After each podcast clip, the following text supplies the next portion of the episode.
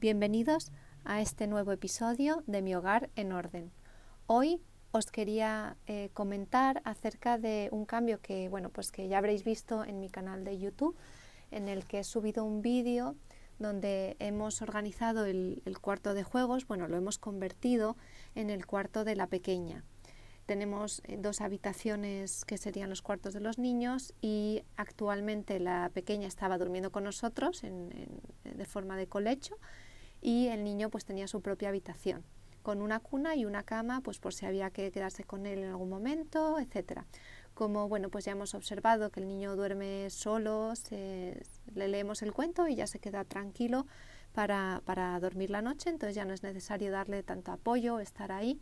Y luego la niña que tiene 10 meses, pues ha comenzado a dormir la noche entera y bueno, pues hemos considerado, o mi marido más que yo, porque a mí es que pues lo típico que te da como, como mucha morriña tu bebé, ¿no? Y aceptar que tiene que crecer, pero lleva, considero que lleva toda la razón.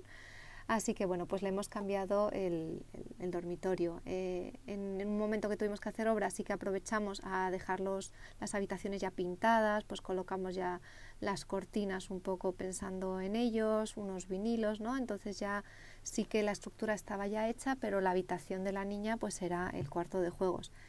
Entonces, bueno, pues como habréis visto en el vídeo, lo primero que, hemos hecho ha sido pues, sacar todos los juguetes de ambas habitaciones, bueno, de, la habitación de, juegos, que es donde estaban todos los juguetes. Y eh, pues después de meter un poco los muebles más grandes, ¿no? la cuna que estaba en la habitación del, mayor, eh, la tuvimos que desmontar porque no salía por la puerta. Luego además los, los tornillos estaban como la boca del tornillo dada de sí, entonces no se podía usar el destornillador. Sido un caos. Entonces, mientras yo los, desatornillaba con un alicate, mi marido se fue a comprar tornillos nuevos. Resulta que los nuevos tornillos eran, pues, pues la cabeza era hexagonal, entonces ya no entra ahí, no hay forma de engancharlos para atornillarlos. Bueno, pues si el proceso duró dos horas, estuvimos una hora con la cuna, entre que la desmontamos y la volvimos a montar. Y además, como es una, eh, una cuna heredada, ya hablaremos del tema de, de, las herencias, ¿no? de heredar ropa, heredar juguetes. Eh, a mí es una cosa que me encanta, el sentir que compartimos, el sentir que damos nueva vida a los objetos, pero bueno, eso en, otro momento. Eh, el, caso que, que, lo de desmontar y montar la cuna y encima sin instrucciones, pues bueno, pues ya fue pues como el siguiente nivel o el nivel máximo a los, a los huevitos Kinder donde intentabas montar siempre el, premio del huevo Kinder sin, sin instrucciones. Pues así, pero pero a lo grande. Así que bueno, pues en el vídeo se ve cómo le dedicamos bastante tiempo a eso. Y una vez ya, perdonad, pero es que nos ha costado tanto que me queda ahí la, la vivencia. Eh, una vez ya montada la cuna, pues también pusimos, yo utilizo una cómoda como cambiador porque bueno, creo que el cambiador tiene un uso muy limitado, si tienes el espacio es perfecto, eh, es verdad que es práctico, pero a mí me gusta más utilizar una cómoda como cambiador porque además tengo toda la ropita del bebé o, del niño lo tengo cerca, ¿no? Entonces es abrir un cajón y tienes un body, abrir un, otro cajoncito y tienes el pijama y es mucho más cómodo que tener que levantar al niño cada vez que necesitas una prenda o si se te ha olvidado alguna cosa. Entonces, bueno, pues también metimos la, cómoda que también la teníamos en nuestra, en nuestra habitación y eh, ya con eso y con uno de los muebles para guardar juguetes, pues dejamos montada la habitación de, de la pequeña. Y el otro mueble para guardar juguetes son dos muebles eh, bajos ¿no? con distintos cubículos. El otro mueble lo dejamos para, para, el niño. Y lo que hice pues fue los juguetes aunque no todos son de niños tan pequeños pero bueno los que corresponden mucho pues a una edad más temprana o que tienen piezas más grandes se los dejé a la niña. Y luego en la habitación del niño que tiene tres años y medio le dejé los juguetes o de más mayor sus puzzles y también sus, coches preferidos, ¿no? los juguetes eh, con los que tiene más afinidad. Entonces, aunque pueden jugar en ambas habitaciones, porque no hay así demasiados juguetes de piecitas pequeñas, eh, pues, pues bueno, tienen un poco repartidos eh, por temáticas los, los, juguetes. Hay otros juguetes que, que, pillaban en una edad intermedia y por, no, y por no tener las habitaciones saturadas, pues los he retirado para cuando la pequeña sea más mayor, pues ir sacándolos según le vaya quitando juguetes de bebé.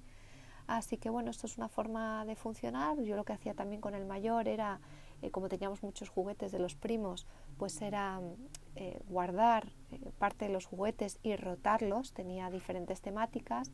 Entonces, bueno, pues iba rotando los juguetes. Ya en otro podcast abordaremos la gestión de los juguetes, cómo entran, cómo salen y cómo se, se van gestionando, que creo que eso merece un podcast en sí, porque yo creo que sobre todo los primeros años hay muchísima rotación de juguete, mucha entrada de juguete en las fiestas, navidades, cumpleaños, ¿no? Se junta mucho y creo que merece un podcast como tal.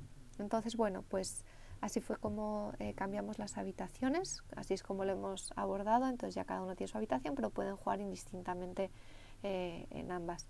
Las, las alfombras, bueno, pues al niño sí que le pusimos la alfombra más acolchada, porque bueno, pues yo creo que van a estar más tiempo allí en, muchos de los casos, ya que en la habitación de la niña pues queda un espacio más, más pequeño. Pero estamos pendientes de, de, recibir también una alfombra acolchada, que yo creo que es una inversión estupenda, porque además usan durante años, los niños se, se pasan la vida en el suelo y aparte de aislar de la temperatura, pues también protege de golpes en el caso de los niños más pequeños y eh, bueno pues también protege el suelo por otro lado y no recoge pues tanto ácaro es mucho más fácil de limpiar que las alfombras de textiles no aunque hay alfombras textiles que se meten a la lavadora y es, estupendo es una buena solución pero nosotros preferimos las de plástico que es que le, puedes pasar hasta la fregona o un fufu eh, bueno pues con, con, jaboncito en un momento dado y limpiar cosas puntuales no si han merendado ahí o si pues ha ocurrido alguna desgracia de algún tipo pues también se puede limpiar entonces, bueno, es como nos gusta estructurar la, habitación de los niños, o como a mí me gusta. En el caso de la habitación del mayor, sí que, eh, sí que tiene además una estantería para sus libros.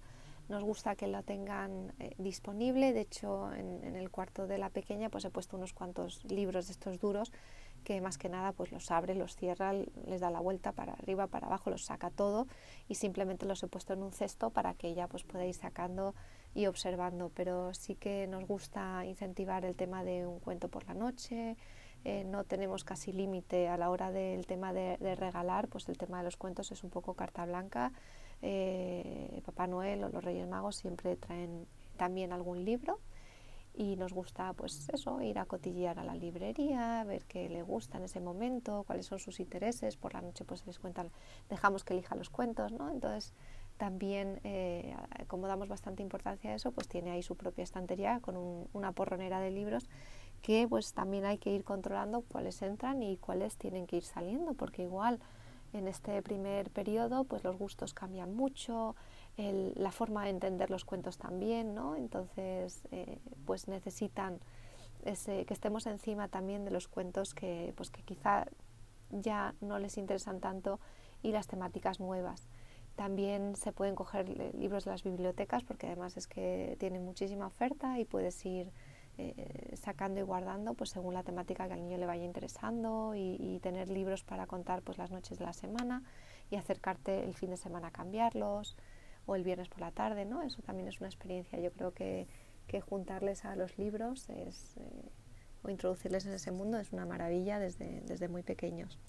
Así que bueno, pues esos son los cambios que, hemos hecho en, la habitación de los niños y de momento pues los vamos a tener así. Cuando la niña pues ya no necesite el cambiador, cambiaré toda la ropa a su armario, que actualmente pues tengo sábanas de, la cama de matrimonio que las tendré que sacar de allí.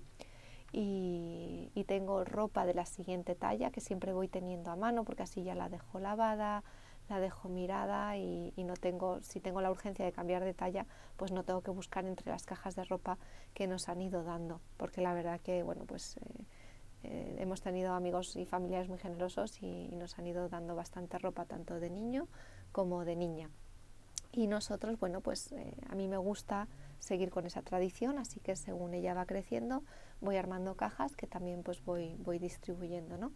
Y, y es la forma que nos, bueno, es una forma en la que me gusta funcionar, el, reutilizar, el cuidar las cosas y así intento que sea. Y si el que reciba la ropa pues lo sigue haciendo, pues fantástico, porque sobre todo la ropa de bebé, como ya sabréis, se, usa muy poquito y, y, dura muy poquito.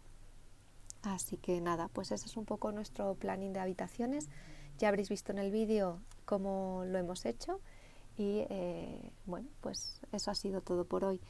eh, hasta el próximo podcast donde me gustaría compartiros un poquito más sobre el tema de los juguetes.